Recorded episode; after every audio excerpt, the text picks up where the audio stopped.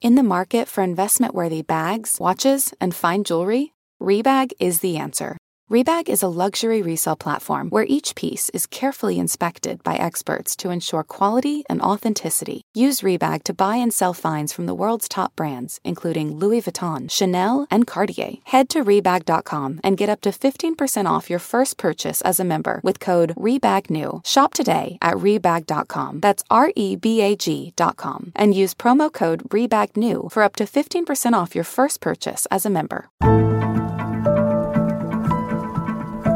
Welcome back. Happy Labor Day, right? Ooh, uh, yeah, I think so. I think this will be Labor Day when this comes out. So, I mean, hey, we don't even take off. Look at us go. Look at us. We're not at the beach right now. No, I definitely will not be at the beach on Labor Day, so I can confidently say that. oh my God, absolutely not. Honestly, I've kind of realized I don't really think I like the beach that much.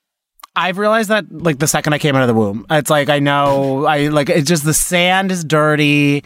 I get sunburned so easily. Waves are fun. Yeah. Ocean is fun, but ocean is when you go to the Jersey Shore, ocean is dirty. And not in like a seaweed way, in like a there's just there's a can. Like cigarette There's a can doing the can can at my feet, and it li- kind of ruins the uh the uh, allure of the beach. That is so funny. But regardless of where you all are, we hope you are enjoying your Labor Day. Yes, and if you're at the co-working space I'm at, I hope this um, soundproof room that they told me is soundproof is actually soundproof. I'm nervous, but I hope people like listening I in. mean, the walls look fuzzy. Like it does look like. Uh, the walls are fuzzy. It's 200 degrees, but there is like a, the door is glass, so people are walking by, and I'm kind of just Oh. like, "Hi." Yeah, so we'll see. yeah, that's a pretty classic mistake, I think. Yeah, they fumbled it. They fumbled it. But it is cute. Free coffee, so I really they can do whatever they want. Oh, okay. We love that for you. I know, but what I also love too is Sarah. We have before we get into the main case we're going to discuss today. There's like a breaking update. We're not breaking, but it's an update. I know it's Yes, an update. It's funny because we talked about it yesterday, and then we were like, "Oh, interesting," and then like the next minute, it's all over. Like, I mean, did Page Six post about it?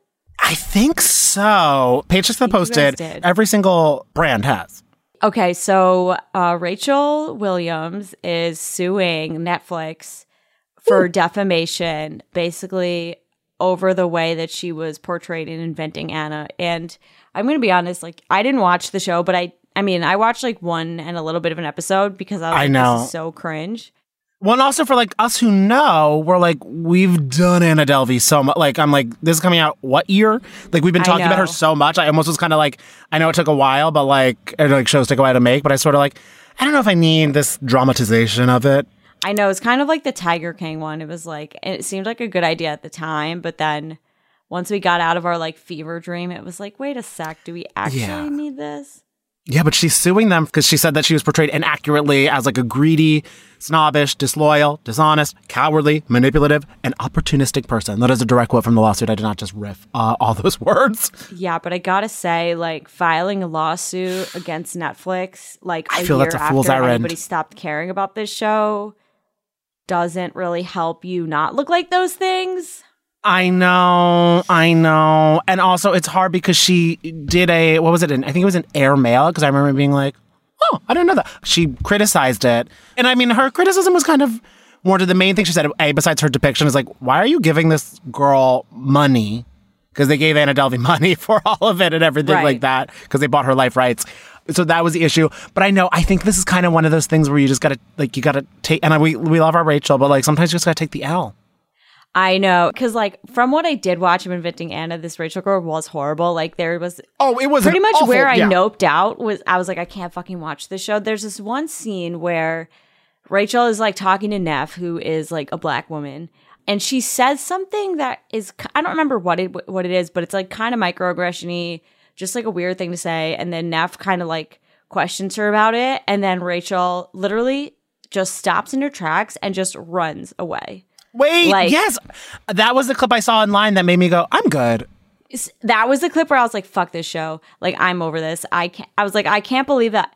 I'm sorry, but I can't believe anybody's calling this show good when It's nominated for Emmys. you have a. Ca- I don't.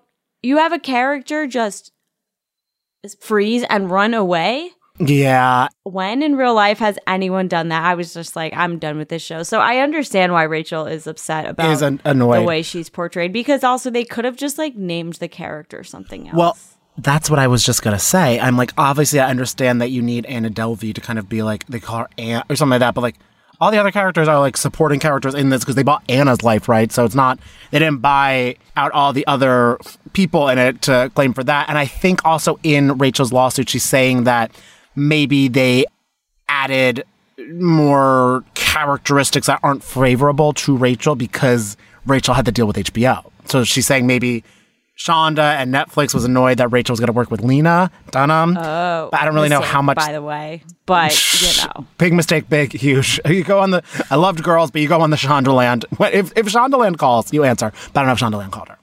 Yeah. And so her attorney told people the reason we had to file this case is because Netflix used Rachel's real name and biographical Mm-hmm. details and made her out to be a horrible person, which she's not. I mean, the horrible person part, I'm sure, is like debatable, but yeah, they could have literally, especially because there is a disclaimer at the beginning that's like, Yeah. half this stuff the show is made up like they could have easily just changed her name and i i don't know i wonder if anna just did that as like a dig to her Oh. like one ninety hundred percent of course it was the dig. And it's just kind of like so it is like this game with this or that. Here's my one thing so here's what i'm feeling. I mean we'll see what happens. It's like yes it is very hard to sue netflix for this random thing but i feel netflix also i feel they have so much money I'm like their, their money know. fluctuates a lot but i wonder Good if they would just settle her. yeah maybe they'll just be like you know what here's a here's a few. I know like james That's true. Van Der Beek is suing um stitcher for some podcast stuff so because he was going to do a podcast and then they like didn't air it or something like that. So he's suing, or no, because he was like in negotiations for like two years and he said he turned down a lot of other deals for this podcast. And then the podcast, they just like the higher ups, there was this new clause where he was like, where they were like, no, we're not going to do it. And he was supposed to get paid 700K for it. So he's suing them for 700K. Yeah. i would sue hell yeah I would sue. It's the week of suing conglomerates, I guess. And Yeah. I. I have worked with all of those conglomerates, so I love them all. But uh, I don't love conglomerates, but I, I, I like uh, being considered for things. So I'll leave I'll leave my main opinions at that. that is so funny well i mean it's kind of wild that rachel and anna are kind of still feuding in the year of 2022 literally this is four years after the Cut article And Anna was just on Dr. Phil, I think, no she wasn't or maybe maybe that was a few months ago. But I just saw it pop back up on my news feed. But I was just kind of like, what is going on here? And Neff also made an appearance, and she was like, I got my money. back. I mean, Neff, honestly, Neff is like the real hero of this story because she didn't go to Morocco. Mm-hmm. She got involved in the Netflix thing. Like, she pretty much lost nothing, honestly. And that's actually true. I wonder whatever happened with the that yoga instructor who went on the trip too.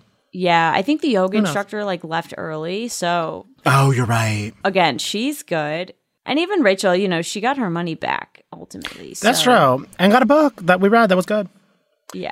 But yeah, I mean, we'll see what happens with that. Let us know your thoughts about it because I feel with a lawsuit with Netflix involved, I mean, a lot of outlets picked this up. So I think they're going to be really looking at the nitty gritty and like kind of keeping major tabs on it. So we will do our best to keep tabs on it as well. Yes. But today, Danny, do you want to oh. tell everybody what we're Yeah, talking I mean, today- And how we found out about it? Oh, yeah. So I got to pull up because we always ask you guys, I mean, when it's, when you have the time to do it, if you want to give us a five star review and, you know, review the podcast and also put like a case or a cult or a something that's a topic of an episode that you're like, guys, you really, really, really should do this. And somebody commented that they wanted us to do one taste. Ooh. And I had no clue what one taste was. I've never heard of this before. And I kind of was like, huh, I don't like the first thing I thought I was like, is this like a Dua Lipa thing? You know, like One Kiss, uh, her Calvin Harris song. But oh my gosh.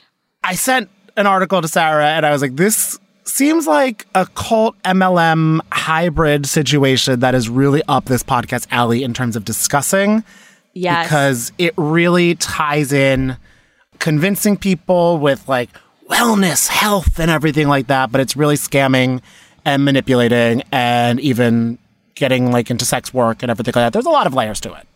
There's really a lot. Like, I don't even know what to call it.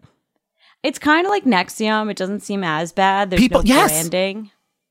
But people were saying it did have a lot of that energy of a NXIVM. And that's why people were more so, because on paper, I think at first it had a lot of layers of an MLM of like giving money and everything like that. You like recruit people. But when you dig in deeper, it really does have the fixings of a cult, uh, Yes. which they which they shockingly deny. But let us get into it. So Yes. on paper, One Taste is like an organization founded to teach people OM, capital O M, kind of like um the sound, and that stands for orgasmic meditation. Now, that does not stand for that in your classic yoga I mean, class. this type of meditation I could get into, you know. I mean, well, that's the thing. I'm immediately hooked. I'm like, all right, let's talk. Let's talk about it. Let's let's om. right? Let's om and nom. Oh my god, that should be like if they have a buffet after. Anyway, so it was founded in 2001, so a while, a little back, by Robert Kandell and Nicole Daedone, who is mainly the focal point that we get into a lot. This obviously was founded in San Francisco. I feel that kind of is just the Such California vibes for sure. the second I, I've been on Haight Ashbury, people be on in there. They are they are yeah. Uh, she holds a bachelor's degree in gender communications from San Francisco State University. Oh my God. No offense, but of course. I know. I know what you mean. If this was founded in 2001, I'm only I'm so curious what the outdated 01 gender communications curriculum entails. you know what I oh mean my too? God, so true. that was my main thought. I'm like, okay. But she also I know. What kind of- wave of feminism are they teaching in 2000, like in the late 90s? yeah, spoiler alert, the wing just shut down all their pro- like locations. Did you see that? No. I literally, well, I just saw like a tweet about it. I don't know if it's confirmed or not, but breaking for a week ago. Ooh, okay. Yeah. Uh, but also, while studying this, she practiced yoga, Kabbalah, and Buddhist meditation. This girl was really just living her best, like white girl California life. Oh, she listened to Madonna and Yeah. was like, "Oh, I need that life." Which and was like, that red string bracelet is so chic. it was. It had a chokehold on everyone's wrist in California for an era. Really did. That was such a strange time. It was really bizarre. Ariana Grande dipped her toe in that, or dipped her wrist in that. But she apparently learned about Om, orgasmic meditation, from a Buddhist monk, but held out on who it was, which I'm kind of like, if someone teaches you how to Om, text me. I mean, would you recognize the name of any Buddhist monk? I don't think I would. I get the yellow pages out, or whatever they're called in 2022. if a monk is famous for this, The I'd be curious. I guess the internet. I'd look. Yeah, I'd look on San Francisco uh, Facebook. Amazing.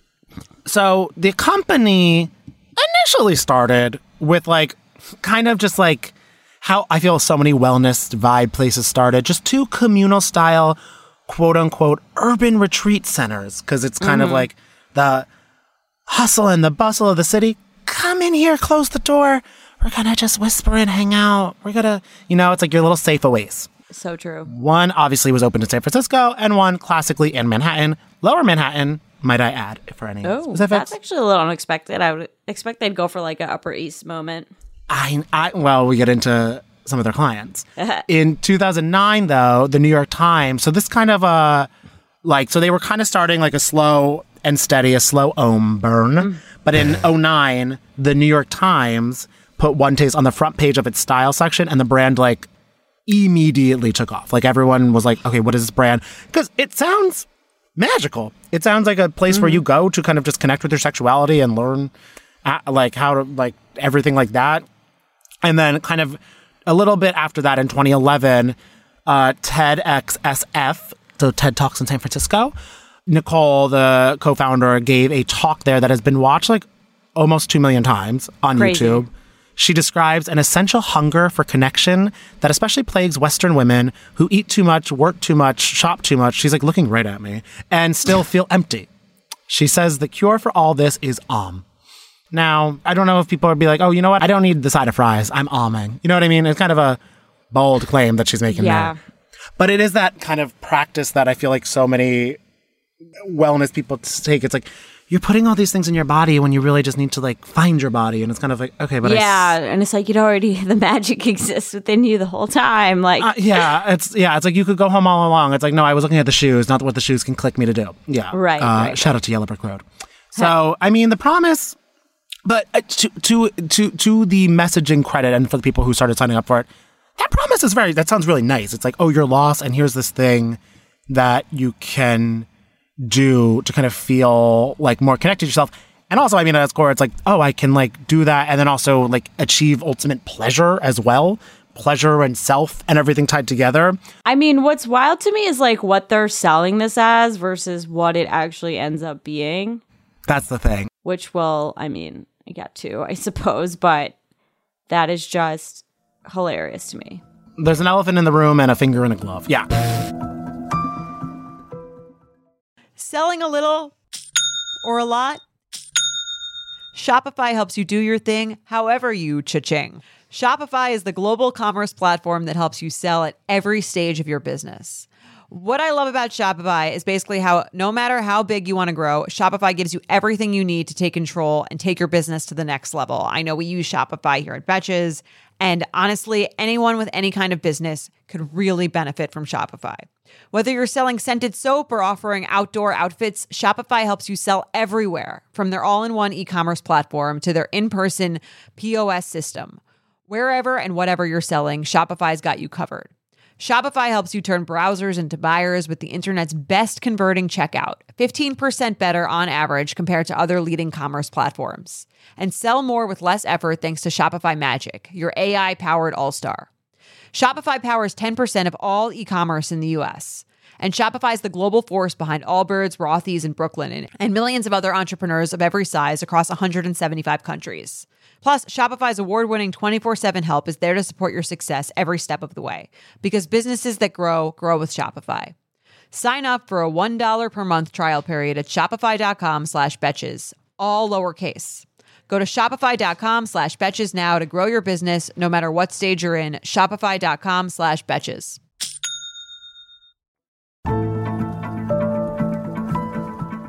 So they expanded kind of quickly after this. I mean, because like TED Talks really uh, blow up as well. So then they moved to London and L- LA, which I'm kind of shocked they did not jump to LA first because I was like, who's flying Yeah, Lower Manhattan to San Francisco? That's a journey. But I know. That's so interesting. and here's what's crazy. So from 2009, when the New York Times article came out, and then they all the way to 2014, they've had a really steady, quick like glow up. And in 2014, they were listed as one of the Inc. 5000 fastest growing companies like ever. That's crazy. insane. And what's crazier is that in 2017, they made $12 million in revenue. That is so much. It's so interesting too because it's not like producing a product, which I'm almost like, I guess there's no cost of production, but it's just catching on like wildfire. Right. So this, you kind of feel like they're unstoppable and everything is taking off until, so in 2017, they made $12 million. In 2018, they had a different, uh, experience where they closed all of their US locations and stopped hosting in-person classes. So this is kind of where the podcast comes in and where we kind of unpack just what went wrong and whatever was right with it. Right. This is where we come in, obviously. Us, the real journalists on the front lines. we come in after everyone already investigated about it. Let's I know, like about it. four years later, right? So, okay, One Taste started basically pushing their sexuality wellness education towards the mainstream.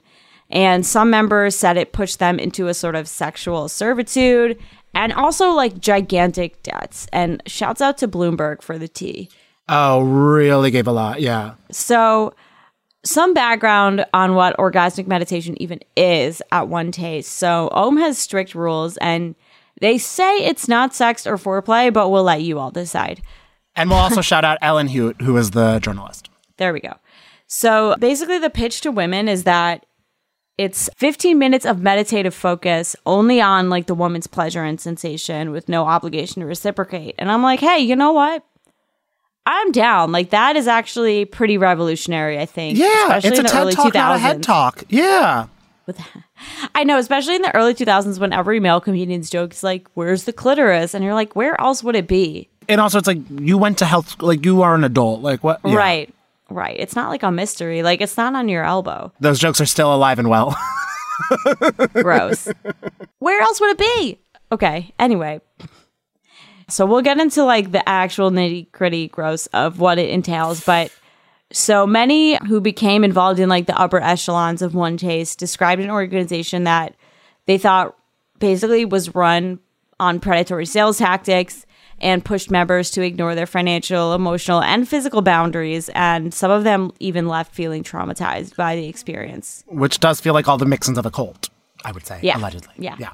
And so many students like kind of start off their first encounters are casual. They see something for like a free or almost free event with a title that says something like tired of swiping left, let's talk real intimacy or you do yoga, you meditate. Now try hashtag orgasmic meditation. It was 2012. They were big on the hashtag and I know, hashtagging on a flyer. And so then they go to like the free event and they get told about a $200 class to show them, oh, Which uh, after like the free event, you're kind of are probably like, okay, well now I really am curious about this. that's how everybody hooks you. They hook you with the Yeah. free thing. And then they're like, okay, now this is where the real like stuff starts. Expect a bonus episode soon about yoga to the people. Oh my God. Facts. I know we could just do that next. So students would pay like, you know, almost $500 for a weekend class, $4,000 for a retreat, 12 grand for coaching, and 16 grand for intensive session. I'm sorry, but if you have $16,000, like just buy a house, not in New York, obviously, but Obviously, like, but Jersey. or even like a trip. I can't imagine just like spending that much money for a class. Or well, I say that it. as I'm in grad school. Wait, just okay. kidding. Self roast. Oh my god. You're in the cult of yourself. Maybe I do get it. Oh. Whatever, guys. I get a really cool robe at the end That's actually fair. that I also have to pay for. Ugh. I forgot about that part of graduation. Yeah. Wow. So then they started to sell $60,000 annual memberships, which is literally a college tuition. That was kind of like an unlimited membership type deal, like how your gym is like, oh, you can do an unlimited monthly class. But if your Equinox was charging you 60 grand, they're almost there. But I was going to say, it is impressive to find a place that makes Equinox look like a steal. facts. Oh and God. one taste is that place. Well, it's also weird because they are charging so much money, but they never sort of in this article they never mentioned like any celebrity clients that they had. Oh. So I'm like, these are really just regular ass people like destroying their credit. That's true. They're just kind of like, and like, it's almost like secret of like, it's so spiritual and everything like that. Mhm. Like Scientology has like so many celebrities just kind of keeping them afloat. I will say, I'm not sure when she did it, but I do know one time Khloe Kardashian shouted them out. Oh yeah, you're right. So, but I don't think it was like in, she wasn't really that much at the beginning of it, but I know she kind of was like, oh my God, I love it. So, Right. I don't think she was deep in it. And this is what just blows my mind. You really can get a trademark for anything. It's a trademarked procedure that usually has a man with a gloved fingertip that is lubricated stroke a woman's clitoris for 15 minutes. This uh, this seems creepy. Ugh. it, well, that's what I'm like. It doesn't seem like, it feels like medical, like a weird kind of thing. And also like in like a public setting too. Yeah, like they would do this in groups. I mean, what this what this reminds me of is like when I think this was in like the 1920s when they would like treat hysteria with just like vibrators, basically. Uh, the like psychologist or whoever would just like basically give the woman a vibrator and be like, "There you go, now you're not hysterical." Wow. Medicine has come so far, but not far at all. not far enough. I'm also like, you guys really like this is why I honestly kind of hate the like wellness spiritual like mm-hmm. subculture because I'm like, you guys really think you did something? You fucking trademarked masturbation and you're trying to act like it's this I don't know, life changing new concept that you just came up with. I obviously know that there are like health benefits to orgasm and things like that, but it's just like It's also, people can do that really thought you for free 99. reinvented the wheel. Yeah, Yeah. exactly. I'm like, you thought you broke the mold here with this. Like, this is so Your your secret is that people who masturbate get happy after it. Yeah. right, right. Okay, good to know. And you just made it creepy and weird. So congrats. Honestly, So the company operated in like a cult slash MLM hybrid kind of. I feel it's like that. Yeah, I think you're right. Because some students would like most of them would start working on the sales staff, and they would like live in communal homes with other coworkers. And every day they would gather for multiple rounds of OM, which is the orgasmic meditation thing. Um, and like they would do it in groups with other coworkers. Which also, I don't. That is, I have. Maybe it's just a me thing. Like whenever I'm like, whenever I'm like changing in the locker room, I'm like, huh. I cannot imagine alming just on lunch break.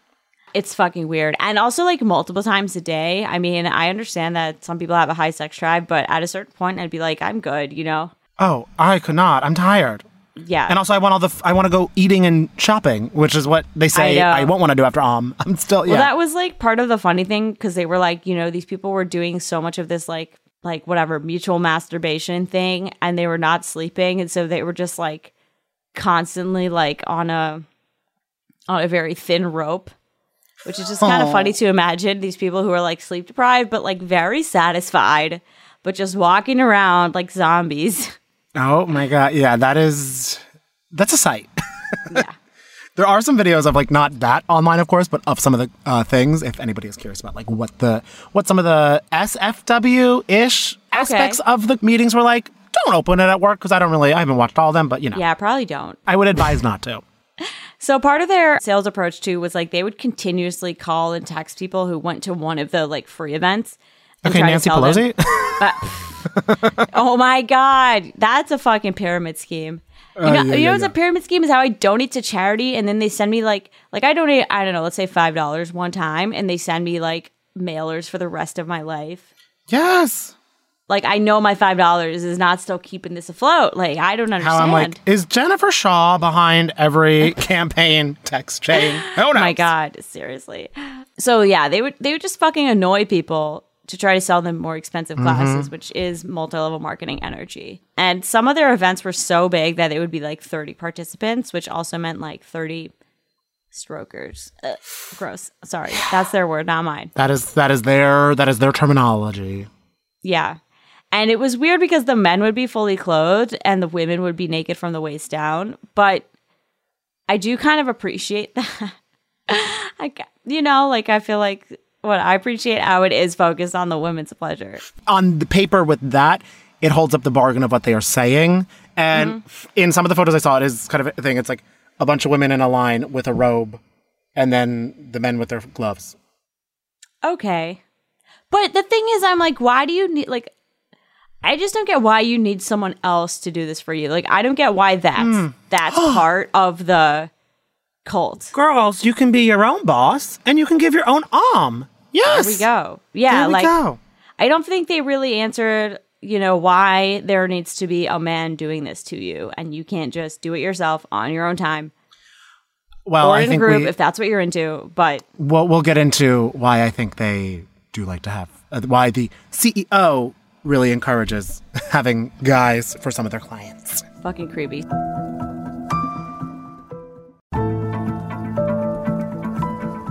So, one woman told Bloomberg that she was drawn to the company because she felt unfulfilled sexually and also in other parts of her life. And the group had this vibe of being like attractive and confident and carefree. I mean, don't they all? Yeah, that's true. They all, yes, they all seem that way. And she felt that Nicole, who was the founder, seemed to hold the key to sexual and spiritual enlightenment. So people like spent their whole lives together living in these spaces, but they also spent all their money basically. Some of them were $20,000 in debt. $20,000. I feel like I said that too fast, but I want to emphasize that. They were that much money in debt from buying classes.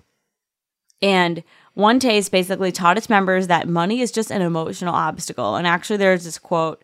Uh, one of the people gives this quote to Bloomberg that says, I mean, I'm just paraphrasing it, but he said basically, like, once he hit $3,000 in credit card debt, like something kind of broke in his brain because he's like, $3,000, $30,000, who cares? It's all like fake, it's all debt, you know? Like you're already in the hole. I am glad I've never had. Well, I mean, I guess because I just have been always suffocated by a mountain of student loan debt, so I've never felt like what's the difference between three or thirty. I'm like, I would love Exactly. to get the three one day.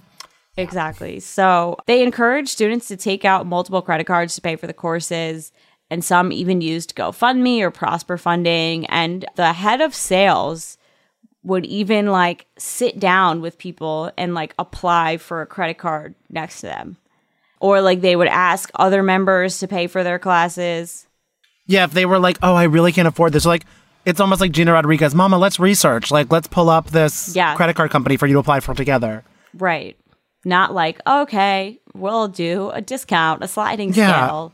Or like, No. oh, you work for us, here's a free class or something like that. Yeah, that's like the craziest part. I'm like, you they were working, they weren't getting paid or they were getting paid little money. And they were still like forced to pay for all these classes. And if people worked there asked about getting paid, they would kind of get in trouble and get publicly shamed for having a scarcity mindset.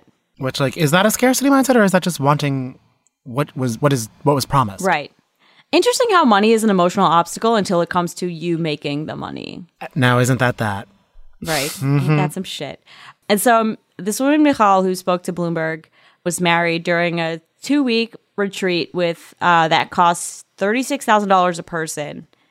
And it was called the Nicole Daedone Intensive. I mean, cheaper than a wedding, I guess, but Right, in a sense. yeah. In a sense. I think that is the average wedding cost is 36 grand. Oh, really? Okay, we'll get Nicole to comment on that. But uh, but it is a thing. So many people, a lot of these people got married together because it's kind of like they don't know anybody else because they're in this grouping together and everything like Yeah. this. And it is sort of a weird. Like I know they were saying like the divorce rate is very high once the people leave one taste because they're like, oh, I have a life outside of this. Who are you? I don't have anything in common with you besides one taste. And I think that she married this guy because he was paying for her classes. Mm-hmm. I mean, not because, but like that's how they kind of Yeah. got close and I don't know, just a whole mess. And by the time they left the company, they had spent over one hundred and fifty thousand dollars. Oh my god. If I ever have that much money, It's not going to alming. at least I'll buy a vibrator. Like that's something that you can take Yeah. with you forever. Those memories last forever on the memory foam. Yes. Yeah. It's just insane. And also, oh God. So I know I, we always, sometimes when you like hear things like this, you're like, this is kind of insane. Like, why won't people just like get up and leave or something like that? But like people get so drawn to it, convinced to it. And then it gets to the ins and out of how they operate. You realize there's, it's hard for people to see a way out of it or also a reason to want a way out of it because life at all the places where they were living were really relentlessly scheduled. So like every morning at around 7 a.m., staff convened for two rounds of OM, switching partners midway. It's kind of like a sock hop. I don't even. yeah, literally. that's fucking weird. Yeah. Then came like it was inspired by Alcoholics Anonymous, a fear inventory, writing out and sharing their worries with a partner. There we have that. And former staffers say that they were encouraged to report to management if they heard others express doubts about one taste. So they kind of were having everybody like police one another to make sure everybody was always on board with one taste. Mm-hmm. Then after that, they went to Bikram Yoga, which I mean, we did Fucking an episode about classic. that. They went to the culty yoga with the mm-hmm. led by the guy who like fucking harassed and I think maybe assaulted his I think so. what's like this the whatever this the pupils of the guru. I'm like the guru ease. I don't know, whatever you call Yeah. it. I'm like, of course they chose that yoga. Yeah, that was their that was their uh, starting off point. Then they cooked, cleaned, and spent several hours making sales calls around a table, tracking their progress with Salesforce.com, which is That is hilarious that they were like technologically It almost was like a call center. Yeah. Yeah. That's so funny. And after an afternoon round of Om, they left to run the evening's public session. So they really had no time to themselves. Uh, they were just kind of always like work together, work to the bone. This sounds like horrible. It sounds horrible, and it gets worse in terms of what a lot of the staffers had to say. Yeah. A lot of former staffers and even members said that One Taste kind of felt like it resembled a prostitution ring, one that exploited trauma victims and also targeted people searching for healing. And how it kind of felt like it operated like a prostitution ring is that the company would use flirtation and sex to lure emotionally vulnerable uh, targets, teaching employees to work for free, cheap, to show devotion. In particular, so Sarah, this is to your point where you're like, why did why do they want these guys involved? Some um guys, like uh the people who would the people with the gloves, the employees, said that they were told to have sex, not just do um with them, but have full on sex with their older, wealthier female clients to get them to continue to come for more payment. Creepy. Very creepy. They'd also have their female staff hook guys by having them pay for a class and then have sex with them. So that was kind of the thing. They had like, it was really like they said that like hooking was a major phrase that was used in this organization. So it'd be like, That oh, girls, like, get a, the phrase you should use. right? Get a guy who's like kind of into you, or just get a guy and tell them like, oh, I really want to have sex with you, but like let's do this class together because it'd be like really erotic, and then they have sex with them Jeez. After they get their money. Uh, managers also frequently ordered staff to have sex with each other or with other customers, which is very, in sense, they would always just want to have it like they would like have people have sex with one another in the rooms, in the houses, and everything like that. Didn't they also like basically assign certain women like men to have sex with? Like they would be like, okay, you have sex with him this week, and it didn't matter if she didn't want to. Oh yeah, we'll get. They have uh There's a details about um because they have sex managers that were like Right, right. Okay. Managers jump for people. gun. Oh no, no, yeah, because that that part, like, I stopped in my tracks reading that. It was crazy. Horrible. Uh, but before we get into that, One Taste, of course, is saying all of this is outrageous and that they only want to help victims. Uh, they also say they never direct employees to engage in sexual acts, or do they have the ability to do so? Everything we've said so far, it seems like they were kind of forcing people to do it. But for what it's worth, just want to throw that in there for all of that. Um, And a weird also moment is that One Taste began targeting businesses as customers too during all this because Which holy how is that not like every lawsuit waiting to happen? You can't have an own with your coworkers. so well that's the thing. You can't. So they said that they wanted to teach the um principles over the stroking. But it seems like the principles are mainly the stroking. I mean, it's called orgasmic meditation. Like, how do you divorce that from Yeah. orgasm? Like, that is in no way appropriate.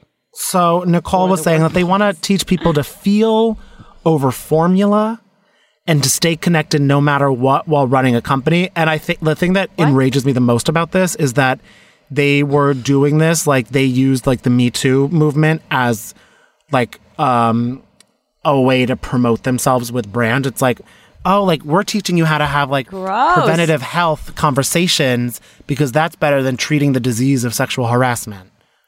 Right. So, uh, yeah, definitely let's get the the harasser men in a room with a bunch Mm-hmm. of women without their pants.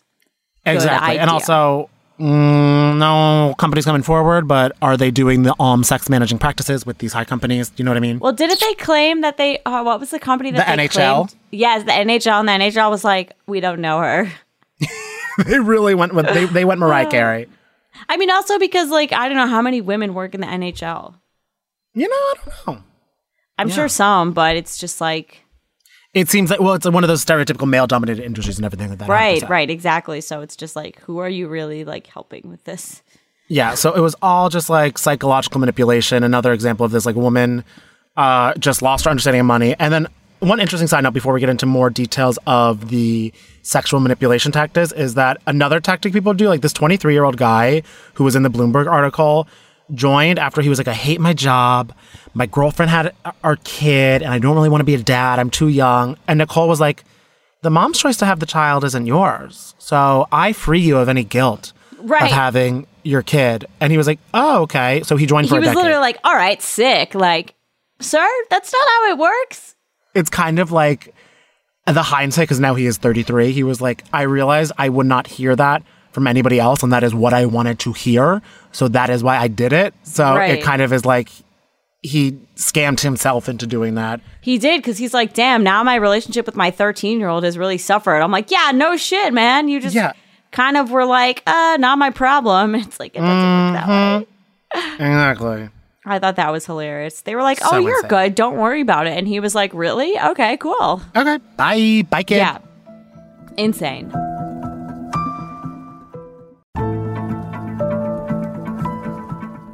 Even darker, one tastes, uh, their teachings were often kind of used to justify sexual manipulation and even abuse, according to several former members. So they kind of teach this thing called aversion practice, which is so such a red flag. Insane. they basically it's the company's teaching that you gain power and expand your orgasm and within the group orgasm isn't just an orgasm it's like a term that just means sexual energy so you expand this energy by performing sexual acts that you don't want to or doing them for people you find disgusting and that is just so i don't even know what to say about that it's like you kind of have like assault baked into your company values. Like that Yeah. is fucked. and it did remind me, like in a, in a completely different but similar way, of like in Bad Vegan when he was like, "I want to look disgusting to make you try to hate me, but you won't hate." You know what I mean? Yeah, I can get that, but Yeah, but I know it is insane just being like, "Oh, you need to forcing people to do to have sex." right. It was, yeah, Like literally doing things that people don't consent to is like not only okay, but actually seen as a good thing that is just so twisted. and also not the only thing, not even a good thing. It's like this is what you do. Yeah, yeah. So One time, these two coworkers were fighting and they were told to go have sex and they couldn't come back to work until they did. They would also assign people a sex manager who would basically go on Tinder or ask the community and like get a get a person for them to have sex with every day. Like That is insane. Yeah, she would even have like, uh, like because like they would name these people like priests and priestesses of orgasm, and everything like that, and just being like forcing people to just have like random anonymous sex for no like for for truly what benefit. Yeah. And the sex manager would basically be like, okay, you're messed up and sex is the solution. And former staffers say there were multiple cases of domestic violence between employees that were in relationships, which were sometimes characterized as one partner letting out his or her aggressive desire or beast That's abuse. straight up.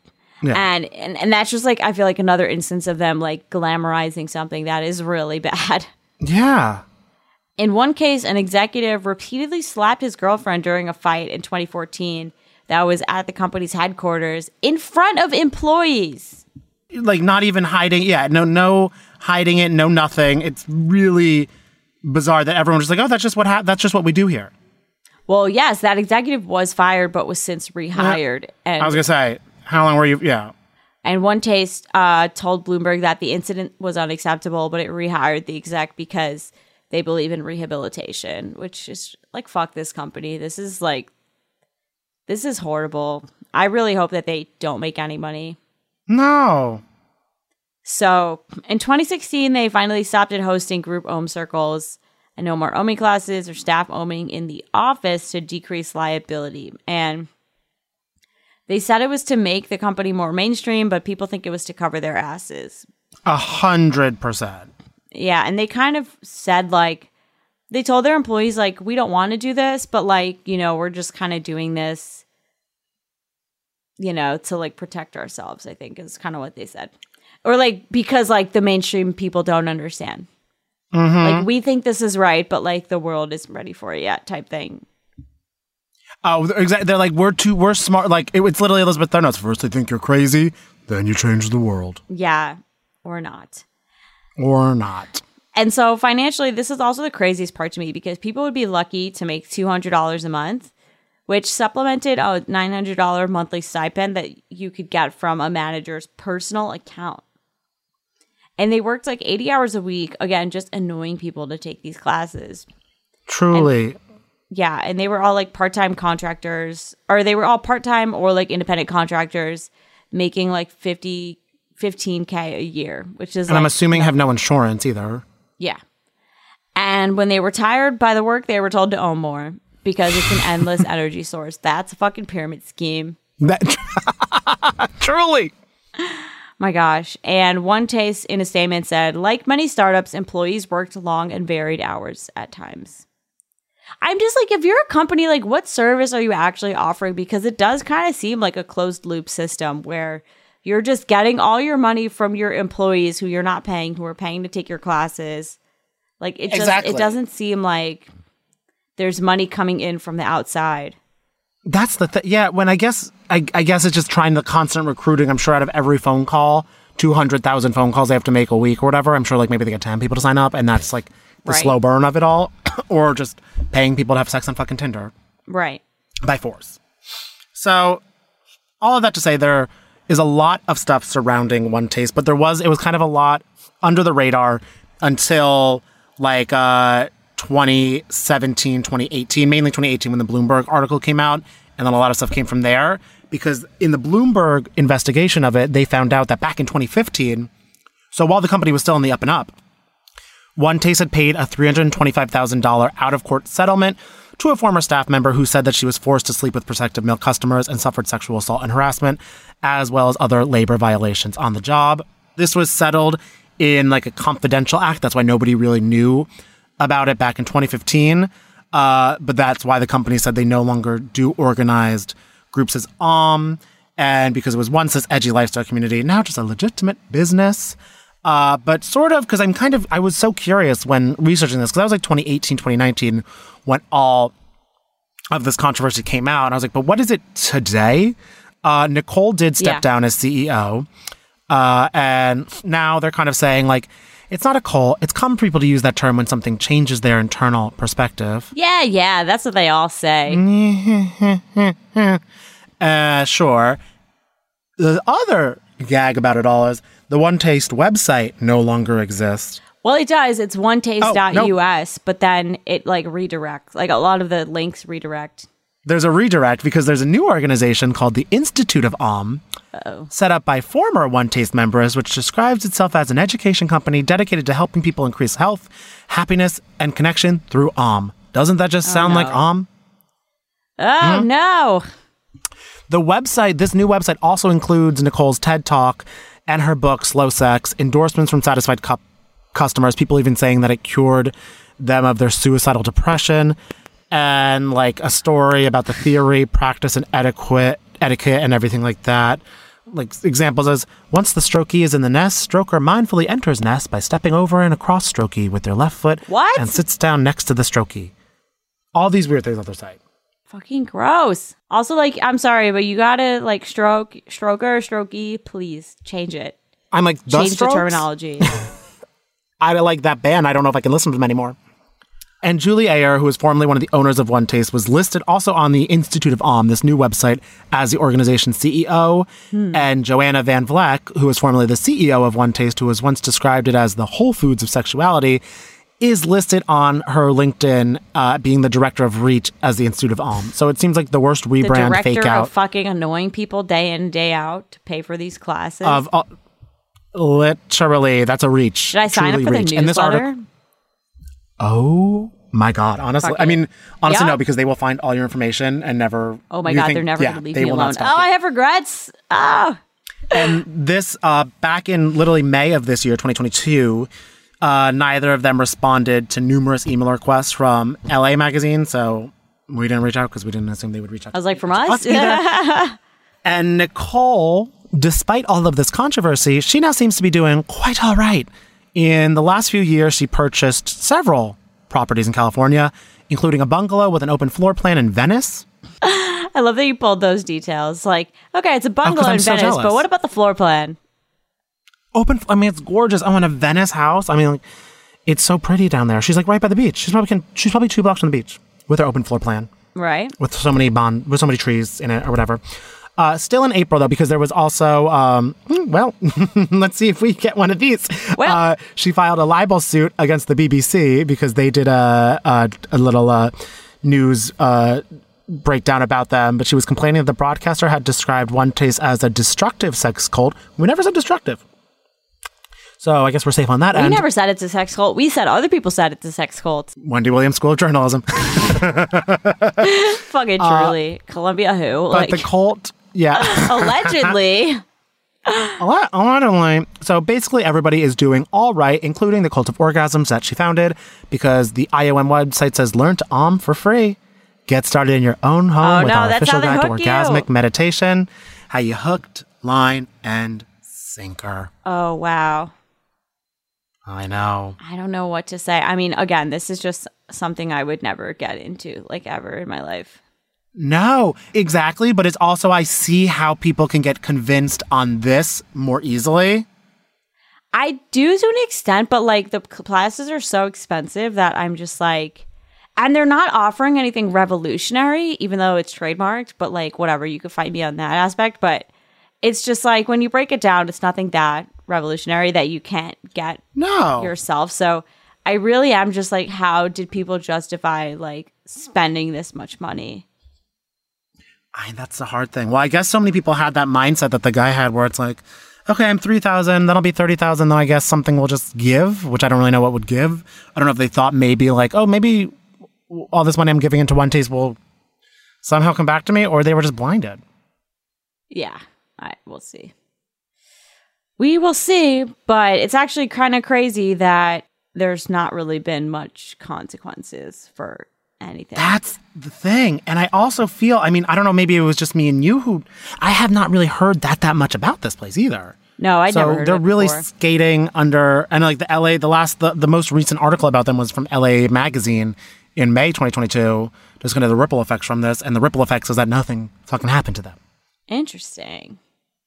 I know. not great. So, not great at all. Hmm. Well, that's that. That is that. I know. I'm. Yeah. I mean, let us. If anybody was ever, you don't have to. You can be anonymous, but if anyone was a member of it or knew anybody, DM not another true crime because I'm just curious about that. Yes, let us know. Um, let us know if you have any other cases we should talk about. If you want us to talk about yoga to the people, we can, of course. We can. we might have to because We might have to. Thank you guys for listening. Always let us know more episode ideas you want us to do at Not Another True Crime on the Instagram or on the Facebook group, of course, Not Another True Crime Group. You can follow me on Instagram at Kashmere Dana Kashmere with a K. You can follow me at Sarah Lamine. And thanks so much for listening. We'll be back next week.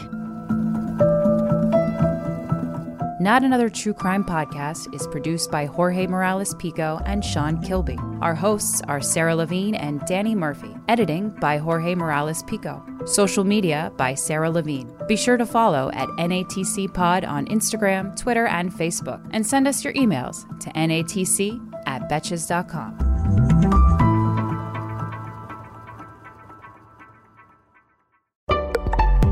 Betches.